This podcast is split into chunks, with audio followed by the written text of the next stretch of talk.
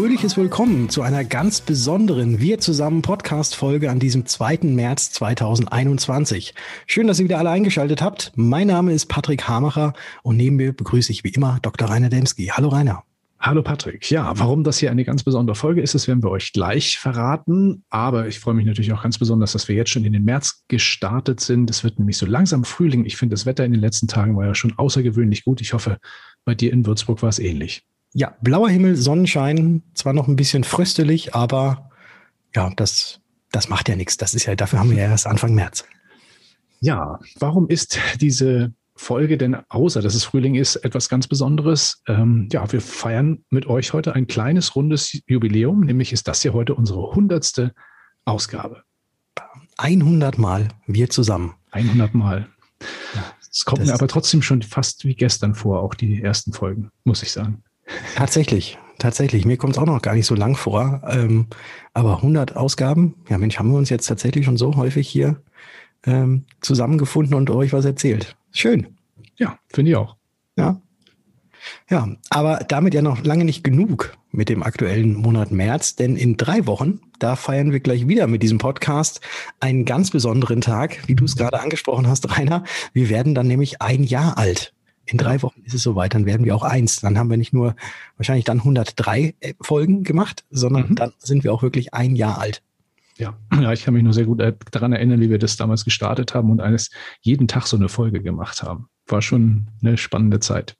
ja, definitiv. Aber auch so ist es spannend mit einmal der Woche in der Woche, äh, weil wir haben ja da mehr Zeit, um für euch interessante Dinge rauszusuchen. So sieht's aus, genau. Und nicht nur unser Podcast hat in Kürze Geburtstag. Geburtstag haben oder hatten in der Branche natürlich auch wieder einige Kolleginnen und Kollegen. Unter anderem nämlich der Markus Renzihausen, mit dem wir dann morgen auch wieder unseren digitalen Branchentalk moderieren, lade ich euch ganz herzlich dazu ein. Schaut mal unter dkm365.de slash Branchentalk. Ja, wer hat noch Geburtstag? Ähm, der Jörg Laubrinus äh, hat auch einen Ehrentag oder hatte vor ein paar Tagen und auch der liebe Nikolas Vogt von WBV. Und außerdem, ich glaube am Wochenende war es der Martin Gräfer aus dem Vorstand der Bayerischen. Ihnen und allen anderen unter euch, die natürlich heute auch Geburtstag haben, ganz, ganz herzlichen Glückwunsch, auch nachträglich. Von mir auch. Und jetzt gehen wir mal wieder in Richtung der Celebrities, wie wir es ja immer machen. Denn heute am 2. März hat unter anderem der Weltklasse-Skifahrer Marcel Hirschler Geburtstag. Er wird 31 Jahre alt und er hat gemeinsam Geburtstag mit dem britischen Schauspieler oder man könnte auch in etwa sagen Bond. James Bond 007 Daniel Craig. Er feiert nämlich heute seinen 52 und mit einer lebenden Hardrock-Legende gemeinsam hat er seinen Ehrentag. Die Rede ist nämlich von John Bon Jovi. Den hören wir wahrscheinlich auch heute am Ende des Podcasts, kann ich mir mal denken. Und ja, auch John Bon Jovi, der John Bon, hat heute Geburtstag. Genau, der wird nämlich 58 heute. Und äh, ja, natürlich kommt er heute am Ende des Podcasts. Könnt ihr euch schon drauf freuen. Ja, von den Glückwünschen kommen wir aber jetzt zu einem Mann, den wir zu einem ganz besonders spannenden Thema interviewt haben, nämlich den Wirtschaftsmathematiker und ehemaligen Aktuar Jalmar Hagen. Er hat in seinem Werdegang eine durchaus ungewöhnliche Wandlung vollzogen und das hören wir uns jetzt mal an. Interview. Ich freue mich heute, einen Gast hier im kurzen Interview begrüßen zu dürfen, Jalmar Hagen. Schön, dass du da bist. Ja, hallo Patrick, vielen Dank, freue mich. Wenn man bei dir auf deine Historie guckt, beziehungsweise darauf hinguckt, was du ursprünglich mal gelernt hast und was du warst, dann ähm, ist es sehr interessant, wenn man jetzt sieht, was du heute tust. Und zwar, du bist Aktuar gewesen. Richtig. Also bin ich auch immer noch. Ähm, habe ursprünglich mal Wirtschaftsmathematik studiert, mich da im Bereich Aktuarwissenschaften vertieft und ja, war dann äh, mehrere Jahre auch als Aktuar in der Versicherungsbranche tätig und mache heute tatsächlich was ganz anderes. Ja. Du machst etwas ganz anderes und da habe ich einen tollen Artikel von dir in der Ast Kompakt gelesen und da lautete die Überschrift, wenn Versicherungen doch bloß Gespenster vertreiben könnten. Und in diesem Artikel erzählst du von einem kleinen Jungen, der Angst hat vor den Monstern unter seinem Bett. Wie bist du auf diese Idee gekommen und was möchtest du damit quasi an die Leser rüberbringen? Also wie bin ich auf die Idee gekommen? Das hat ähm, ganz viel mit meinem persönlichen Werdegang zu tun und auch mit dem, was ich jetzt mache. Ich arbeite nämlich jetzt bei Breul und Partner als äh, Organisationsberater und Trainer für Persönlichkeitsentwicklung. Und ähm, auf diesem Weg dahin habe ich mich eben auch ganz viel mit mir selber, mit meinen eigenen Emotionen, mit meinen Beziehungen, unter anderem auch zu meinen Eltern auseinandergesetzt und habe da ähm, festgestellt, dass ohne jetzt zu tief in meine Vita mit meinen Eltern zu gehen, aber die mir auf der einen Seite etwas ganz Wertvolles gegeben haben, nämlich finanzielle Sicherheit. Da war immer genügend zu essen, da war ein Haus und so weiter äh, da, was mir Sicherheit gegeben hat. Gleichzeitig aus verschiedenen anderen Gründen war so diese emotionale Basis nicht immer so vorhanden, wie ich mir das gewünscht hätte. Und in dieser Auseinandersetzung und äh, Aufarbeitung zusammen mit meinen Eltern habe ich festgestellt, naja, im Prinzip ist es ähnlich wie bei Versicherungen. Und damit kommen wir jetzt zu der Geschichte, die du erwähnt hast mit diesen Gespenstern. Ähm, wenn du dir nämlich mal vorstellst, dass ähm, ja ein kleiner Junge nachts in seinem Bett liegt, draußen stürmt es und ähm, es ist laut, es ist windig, es ist ungemütlich, es fallen so Schatten durchs Fenster und der kleine Junge liegt da in seinem Bett und hat Angst vor Gespenstern, die ihn vielleicht mitnehmen wollen. Ähm, dann äh, würde man als Eltern wahrscheinlich hingehen und äh, normalerweise den kleinen Jungen in den Arm nehmen und ihm seinen Teddybär geben und dafür sorgen, dass er sich emotional sicher fühlt. Hm. Und wenn man das Ganze jetzt mal auf die Versicherungsbranche überträgt, was die Versicherungsbranche in so einem Moment im Prinzip macht, ist, die hält den Versicherten einen Zettel hin, auf dem steht, naja, unser Haus oder dein Haus ist ähm, mit einer topmodernen äh, Alarmanlage gesichert, alles einbruchsicher, ähm, da kommt keiner rein und du musst dir keine Sorgen machen. Aber dieses Gefühl von emotionaler Sicherheit, ähm, das entsteht bei so einem Zettel natürlich nicht oder nicht wirklich im Vergleich zu, wenn jemand in den Arm genommen wird, ein Teddy äh, ja, in die Hand gedrückt bekommt und ähnlichen Aktionen. Also sprich, dass die Eltern dann nochmal auch mal unterm Bett dann nochmal gucken und sagen, nee, ich habe da geguckt, ich habe das, ich habe die Monster jetzt und die Gespenster jetzt verscheucht. Richtig. Jetzt hast du gerade davon gesprochen, von diesem emotionalen und von dem in den Arm nehmen. Ja. Äh, und auf der anderen Seite die Versicherer ja, überreichen eigentlich nur eine Versicherungspolice und das war's. Genau. Was meinst du, wie sollte denn äh, die Versicherungsbranche oder die Versicherer im Einzelnen denn dieses Emotionale und dieses in den Arm nehmen besser spielen, damit der Kunde sich eben wie der Kleine, der Angst hat vor den Gespenstern, besser abgeholt fühlen? Ich glaube, dazu braucht es ein neues Verständnis von Versicherung. Und zwar ein Verständnis, das das bisherige Verständnis integriert und diesen Teil des finanziellen Sicherheitgebens integriert, aber etwas, was eben größer ist und wo dieser emotionale Sicherheitsaspekt reinpasst. Ich habe vor kurzem eine Studie gelesen und da fand ich diesen Satz, den ich mir hier rausgeschrieben habe, ganz spannend. Da steht, eine Optimierung von Geschäftsprozessen kann als wesentlicher Erfolgsfaktor der Versicherungswirtschaft verstanden werden, da ein Produkterlebnis nur im Leistungsfall an den Kunden erbracht werden kann. Mhm. Und ich glaube, das ist so eine Grundannahme, wenn man sich da mal dran traut und sagt, nee, eigentlich können wir den nicht nur im klassischen Leistungsfall so wie wir ihn bisher verstehen, nämlich dass da eine, eine Zahlung erfolgt, ähm, sondern dass man sich auch, auch mal daran traut und überlegt, wo können wir auf der Strecke ähm, dem Kunden eben diese emotionalen Sicherheitserlebnisse geben. Und da ist Corona gerade, glaube ich, eine tolle Zeit, um, um sich damit mal auseinanderzusetzen. Wie viele Leute sitzen im Moment verunsichert zu Hause aus verschiedensten Gründen, weil sie ihren Arbeitsalltag zusammen mit dem Homeschooling der Kinder äh, unter einen Hut bringen müssen, weil sie als Führungskraft auf einmal ähm, ja aus dem Homeoffice ihr Team führen müssen, ohne direkten Kontakt zu haben und so weiter. Also da gibt es im Moment ganz viele Themen, die Verunsicherung schaffen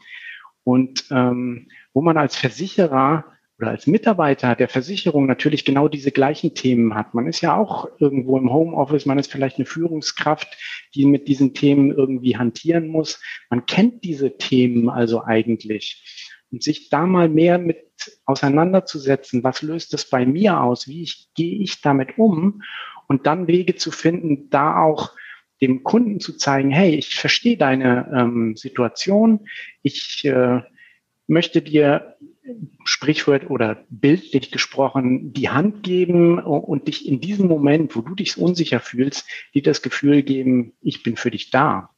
Und ich glaube, da gibt es ganz viele Möglichkeiten, ähm, da anzusetzen. Wie gesagt, es braucht ein anderes Verständnis von Versicherung. Es braucht vielleicht auch ein anderes Verständnis von der Ansprache der Versicherer an die Kunden, oder? Ja, ja, definitiv. Also wenn ich mir angucke, bei den Versicherungen, die ich jetzt so habe, es sind nicht so viele, aber da erhalte ich alle Jubeljahre mal ein Schreiben, was dann noch manchmal recht kompliziert formuliert ist. Ähm, ja, da entsteht keine Nähe und Nähe ist die Basis für Kontakt, für Vertrauen und, und das ist es, denke ich, was, was im Moment an vielen Ecken und Enden fehlt, was der Versicherte spürt und was, glaube ich, jetzt durch die ganzen Digitalisierungs- und, und, sonstigen Prozessoptimierungsschritte, die die Versicherer gerade machen, nicht automatisch besser wird. Jetzt, ich, ich finde es so interessant, dass du eigentlich ja, also als Aktuar jemand bist, der oder ich verbessere mich bitte, wenn, wenn, das, wenn das jetzt nicht so stimmt, aber als Aktuar stelle ich mir normalerweise immer so diese Wirtschaftsmathematiker oder diese Mathematiker vor, die tatsächlich den ganzen Tag nur rein zahlenbasiert und auf ähm, Statistiken berufend Produkte kreieren und machen ähm, und das Ganze berechnen und eigentlich überhaupt gar nicht dieses Thema, was du jetzt ja so äh, super bespielst, mit, mit dieser Emotion irgendwie verknüpfen. Mhm. Ähm, aus rein aktuarischer, versicherungsaktuarischer Sicht könnte das doch tatsächlich auch mit dazu beitragen, äh, dass der Kunde letzten Endes eventuell gesünder bleibt. Und das ist ja wahrscheinlich auch ein Thema, dass man, äh, was ja jetzt auch schon von einigen Versicherern so gespielt wird, dass man quasi schon guckt, bevor der Versicherungsfall überhaupt eintritt, dass man alles dafür tut, dass der Kunde eben keinen Versicherungsfall hat. Also diese Prävention schon zu machen, was ja aus aktuarischer Sicht wahrscheinlich auch gar nicht verkehrt ist. Und ähm, was glaubst du, was könnte man da von Seiten der Versicherer noch irgendwie optimieren? Also ob das jetzt so unmittelbare Auswirkungen hat, die sich dann auch in Zahlen widerspiegeln, da wäre ich jetzt erstmal ein bisschen vorsichtig. Ähm, sicherlich mag das an der einen oder anderen Stelle positive Effekte haben. Ähm, den, den größten Effekt, den den es aus meiner Sicht für mich hat, ist, dass Versicherte sagen heute häufig, wenn sie keinen Leistungsfall haben, was ja aus Sicht des Versicherten, aber auch aus Sicht des Versicherers erstmal positiv ist, naja, dann habe ich die Beiträge umsonst gezahlt. Und ähm, dass ein Versicherter am Ende, auch wenn er keinen Leistungsfall hatte, trotzdem sagt, diese Beiträge waren gut investiert, weil ich hatte das Gefühl, da ist jemand, der kümmert sich um mich äh, in Situationen, wo es für mich schwierig ist, wo ich mich unsicher fühle, wo ich mir Hilfe wünsche. Mhm. Und ich denke, das sind so Ansatzpunkte. Und der eine oder andere Versicherer ähm, denkt tatsächlich äh, aktuell schon in ähnliche Richtungen, wobei das aus meiner Sicht immer noch sehr ähm, dahingehend stattfindet, naja, wir kümmern uns nicht um das Produktversicherung und versuchen da das Produkt oder das Verständnis größer zu machen, sondern wo kann ich andere Dinge anflanschen, sage ich jetzt mal, die in irgendeiner Form dann zur Prävention beitragen, was ja auch durchaus Sinn machen mag. Aber ich glaube, großes Potenzial liegt eben auch darin, sich mit dem ureigensten Produkt Versicherung und dem, was es nämlich bedeutet, Sicherheit geben, nochmal auf eine ganz andere Art und Weise auseinanderzusetzen. Jalma, ganz herzlichen Dank für dieses kurze Interview. Sehr gerne, Patrick. Vielen lieben Dank. Danke dir, hat mich gefreut. Ja, und schöne Grüße nach Würzburg. Ein liebes Dankeschön an den Jalma und auch an dich, Patrick. Ja, war eine spannende Einblick immer aus einer ganz anderen Perspektive ähm, auf die Branche geschaut. Fand ich cool. Dann wären wir auch schon in unserer nächsten Rubrik. Hot or not? Wie nachhaltig ist eigentlich die deutsche Versicherungswirtschaft? Diese Frage, die hatten wir nicht nur schon häufiger hier mal im Podcast so ein bisschen diskutiert und angesprochen. Der Frage haben sich jetzt auch die Kolleginnen und Kollegen von Assecurata gestellt. Und sie kommen zu einem noch immer nicht wirklich befriedigenden Ergebnis, kann man sagen. Denn zum einen wird Nachhaltigkeit in den Unternehmen der Branche sehr unterschiedlich definiert und gemessen. Zum anderen mangelt es im Gegenzug an allgemeingültigen Standards. Ja, so ist und bleibt es vorerst schwer, sowohl für Verbraucher als eben auch für Vermittler eine transparente Marktübersicht zu gewinnen. Und um hier zumindest eine Bestandsaufnahme anzubieten, hat die Assecurata eine umfassende Befragung durchgeführt, aus der vor allem eins hervorgeht. Versicherungskunden wünschen sich sehr wohl eine stärkere und fundierte Beratung in Sachen Nachhaltigkeit. Wer die Ergebnisse der Befragung nachlesen will, der findet das Ganze in der Cash Online in einem aktuellen Beitrag von Russell Kemba von der Assecurata. Genau. Fand ich einen sehr spannenden Beitrag, sind auch sehr viele interessante Zahlen drin würde ich sagen, kommen wir also zu unserem fachlichen Urteil, wenn wir uns die Frage stellen, ist eigentlich die deutsche Versicherungswirtschaft aktuell eher hot, also auf einem guten Weg, wenn es um Nachhaltigkeit oder eher not, also wirklich noch, vielleicht noch nicht so ganz überzeugend. Ich weiß nicht, wie siehst du das, Patrick? Und zweite Frage gleich anschließend, kommt das bei dir eigentlich häufiger vor in der Beratung des Thema Nachhaltigkeit? Um auf die erste Frage einzugehen, ich glaube, wir sind tatsächlich auf einem sehr guten Weg, was die Nachhaltigkeit angeht. Äh, hatten wir ja auch schon in einer der letzten Episoden mal drüber gesprochen, ähm, um diese ganze Nachhaltigkeitsthematik. Also ich glaube schon, dass wir da auf einem sehr guten Weg sind. Und die zweite Frage, ob das denn wirklich auch bei meinen Kunden auch schon nachgefragt wird, da kann ich ganz klar sagen, ja. Also die, diese Thematik äh, mit Nachhaltigkeit kommt immer mehr an und kommt auch verdammt gut an, wenn man damit natürlich auch spielen kann. Sprichst du das dann aktiv an oder ist das eine Sache, wo die Kunden dann direkt, also so auf dich zukommen? Na gut, also Nachhaltigkeit betrifft halt jetzt da dann meistens irgendwie, wenn es jetzt um ähm, Rentenversicherung geht, ähm, mhm. in, inwiefern da auch die Anlagen auch wirklich nachhaltig sind und was da, was damit gemacht wird. Ähm, und das kommt tatsächlich auch seitens der Kunden ähm, mittlerweile, dass da wirklich, ähm, da auch wirklich auch zum Teil richtig nach wirklich nachhaltigen Fonds und so weiter nachgefragt wird äh, und die anderen, wo irgendwelche Rüstungsindustrien oder sowas mit unterstützt werden, eben äh, nicht vorkommen sollen. Ja, also auch ich schließe mich da im Urteil an. Auf jeden Fall ein Thema, das hot ist ähm, im Sinne von einem Trendthema. Und äh, ja, zu dem Thema sprechen wir dann nämlich auch morgen am äh, Mittwoch, dem äh, 3. März ähm, in unserem aktuellen Branchentalk. Da geht es nämlich auch um das Thema Nachhaltigkeit. In dem Fall allerdings um nachhaltige Investments. Ja, und da kann ich euch ganz herzlich dazu einladen, hatte ich ja vorhin schon kurz angesprochen. Ähm, das Ganze wird wieder in Zusammenarbeit mit dem Verein Zukunft für Finanzberatung stattfinden und unsere Gäste sind dabei einmal der Sebastian Höft, der ist Prokurist und Head of Business Partner Management bei der Fonddepot Bank, dann äh, dem Alexander Koch, Deputy, Deputy Head of Third Party Distributors bei Amundi. Dann haben wir dabei den Dirk Zabel, der ist Geschäftsführer bei TBF Global Asset Management und freue ich mich auch ganz besonders, der Matthias Franke aus Berlin von Framtit Finanz- und Versicherungsmakler. Ja, glaube ich, wird eine ganz gute Runde. Das auf jeden Fall. Und das Ganze findet eben, wie du schon ange, äh, angedeutet, nee, auch schon angesagt hast, morgen am 3. März, Mittwoch ab 19 Uhr äh, statt. Und da geht es dann auch los. Und für alle, die sich diesen Podcast jetzt nach dem 3. März anhören und den Branchentalk verpasst haben, keine Sorge, wir zeichnen das Ganze natürlich auf und das Ganze findet ihr genauso wie auch die Anmeldung unter dkm365.de slash Branchentalk. Genau. Ja, haben wir einen relativ langen Block jetzt zum Thema Nachhaltigkeit gemacht. Kommen wir mal zum nächsten Thema in Sachen Hot or Not. Es gibt etwas Neues aus der Kreativschmiede, sage ich mal, Hamacher und Kunkel zu vermelden, lieber Patrick. Da haben wir ja auch schon so ein bisschen drüber gesprochen. Ihr habt da eine Webadresse, die lautet vermittler.digital. Und dort wird also in der nächsten Zeit der Branche einiges angeboten werden. Nämlich genau was, Patrick?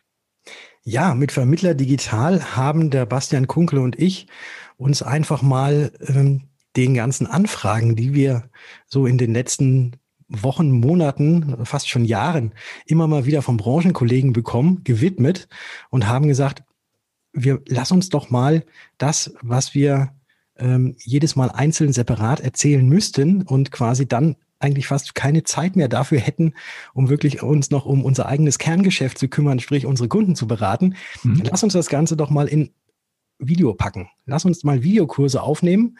Und deswegen bieten wir noch nicht ab sofort, aber ganz, ganz bald. Aber man kann sich schon mal anmelden dafür, dass man als erstes informiert wird, wenn das Ganze startet die praktische Videoplattform an für digitale Vermittler, eben unter vermittler.digital.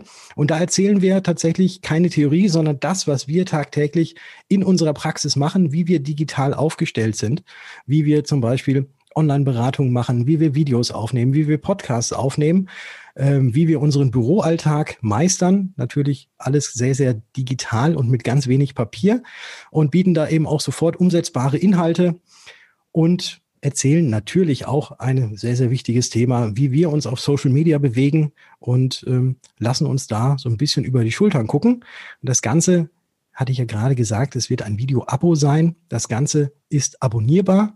Allerdings, und das auch sofort, wir haben keine Mindestvertragslaufzeit. Das heißt, man kann monatlich kündigen und das Ganze für einen extrem schmalen Taler.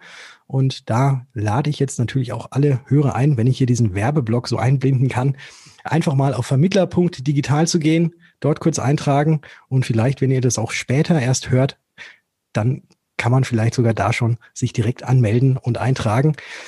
Ja, ich würde mich sehr freuen. Vermittler.digital. Ich habe es einfach nochmal erwähnt. Jo, das wird, glaube ich, eine ziemlich spannende Geschichte wieder, die ihr euch dabei ausgedacht habt und äh, der Branche, sagen wir mal, wieder für den schmalen Taler, den du geschildert hast, ähm, an den Start gebracht habt. Ähm, Gibt es denn außer Videos noch ein bisschen was anderes? Ja, also Videos stehen natürlich ganz klar im Fokus. Also diese Videos, die man sich autodidaktisch quasi äh, angucken kann und sich äh, alles das abgucken kann, was wir so tun. Aber wir haben dazu natürlich auch noch Workbooks, die wir rausbringen. Und äh, jeder der Mitglieder bekommt auch regelmäßig von Bastian und mir noch so ein paar Videoimpulse, was uns so gerade auffällt, was, was da jetzt gerade der letzte Shit ist. Und ähm, das werden wir auch noch mit raushauen. Und natürlich, das darf bei keiner solcher Plattform fehlen, wenn man auch den Community-Charakter natürlich ein bisschen bespielen möchte. Wir haben noch eine geheime private Facebook-Gruppe für Mitglieder, wo man sich auch gegenseitig noch austauschen kann, Erfahrungen äh, ja, gegenseitig sich geben kann. Und äh, da werden wir natürlich auch mit dabei sein. Cool. Ich habe noch gar keine Einladung zu der Facebook-Gruppe, Patrick, glaube ich, oder? Ist ja auch nur für Mitglieder. Du hast dich noch nicht angemeldet. Stimmt, dann melde ich mich da mal relativ sehr, sehr schnell an, würde ich sagen. Ja, ich wünsche euch ganz viel Erfolg dabei. Finde ich eine ziemlich coole Geschichte. Vermittler digital, meldet euch an. Wir wollen natürlich hier kein Hot or Not darüber abgeben, weil es war ja doch schon ein kleiner Werbeblock, der sich aber definitiv, äh, glaube ich, schon für alle von euch da draußen lohnen wird. Ähm, insoweit, wenn das Projekt online ist in wenigen Tagen, schreibt uns doch gerne mal eure Meinung in die Kommentare. Wir sind gespannt, was ihr davon haltet. So, weil meine Meinung wüsstest du ja, die ich dazu abgebe. genau. Ja, wir haben noch ein äh, weiteres Thema für euch. Ja, ich, ich wollte gerade schon anfangen. Wie viel verdient man eigentlich so in der Versicherungsbranche? Eine Frage, auf die man jeden Fall antworten kann, recht gut. Zumindest, wenn man bei einer Gesellschaft arbeitet. Das Jobportal Stepstone hat in seinen aktuellen Gehaltsreport 2021 aus über 250.000 Profilen die Durchschnittsgehälter der verschiedenen Branchen ermittelt. Genau. Und dabei kam man auf ein Durchschnittsgehalt bei uns in der Versicherungsbranche von aktuell 63.111 Euro pro Jahr, also gar nicht so schlecht. Und damit ist die Versicherungswirtschaft bundesweit derzeit auf Platz 8 der durchaus lukrativsten Branchen. Mehr als äh, diese Summe verdienen unter anderem Ärzte, Juristen, Vermögensberater, Controller oder auch Banker. Was in diesem Report aber besonders ins Auge fällt, ist, dass offenbar Frauen in der Branche deutlich weniger verdienen als ihre männlichen Kollegen. So liegt das Jahresgehalt bei den Frauen im Durchschnitt bei 56.680 Euro, bei den besser verdienenden Herren der Schöpfung allerdings bei 71.900 Euro. Unser Metier ist also in diesem Punkt offenbar noch nicht so fortschrittlich unterwegs, wie man vermuten möge. Und deswegen fragen wir jetzt, oder ich frage dich erstmal, Rainer, ähm, mhm. hot or not? Ja, also wenn das auf den letzten Punkt bezogen ist, würde ich sagen, natürlich ganz klares Not. Es gibt überhaupt keinen Grund, ähm, Frauen anders zu bezahlen als Männer. Mag natürlich vielleicht auch ein bisschen ähm, an den Aufgabenbereichen liegen, aber auch das hat was mit der Karriere zu tun. Also ich denke, da hat die Branche einiges an Nachholbedarf, um das ein Stück weit zu verbessern. Insgesamt ist natürlich aber trotzdem das Durchschnittsgehalt schon, schon recht hoch. Ähm, man darf aber auch dabei natürlich nicht vergessen, das wird alles aus Kollektiven bezahlt. Also ja, also ich bin zu dem Punkt ähm, Geschlechterverteilung bin ich bei Not. bei der generellen Bewertung der Höhe des Gehalts sagt, enthalte ich mich mal der Stimme. ja. Wie siehst du das? Äh, ich, ich, ich schließe mich einfach so deiner, deiner Antwort an mal jetzt wieder, wieder mal so weder, weder noch zu sein.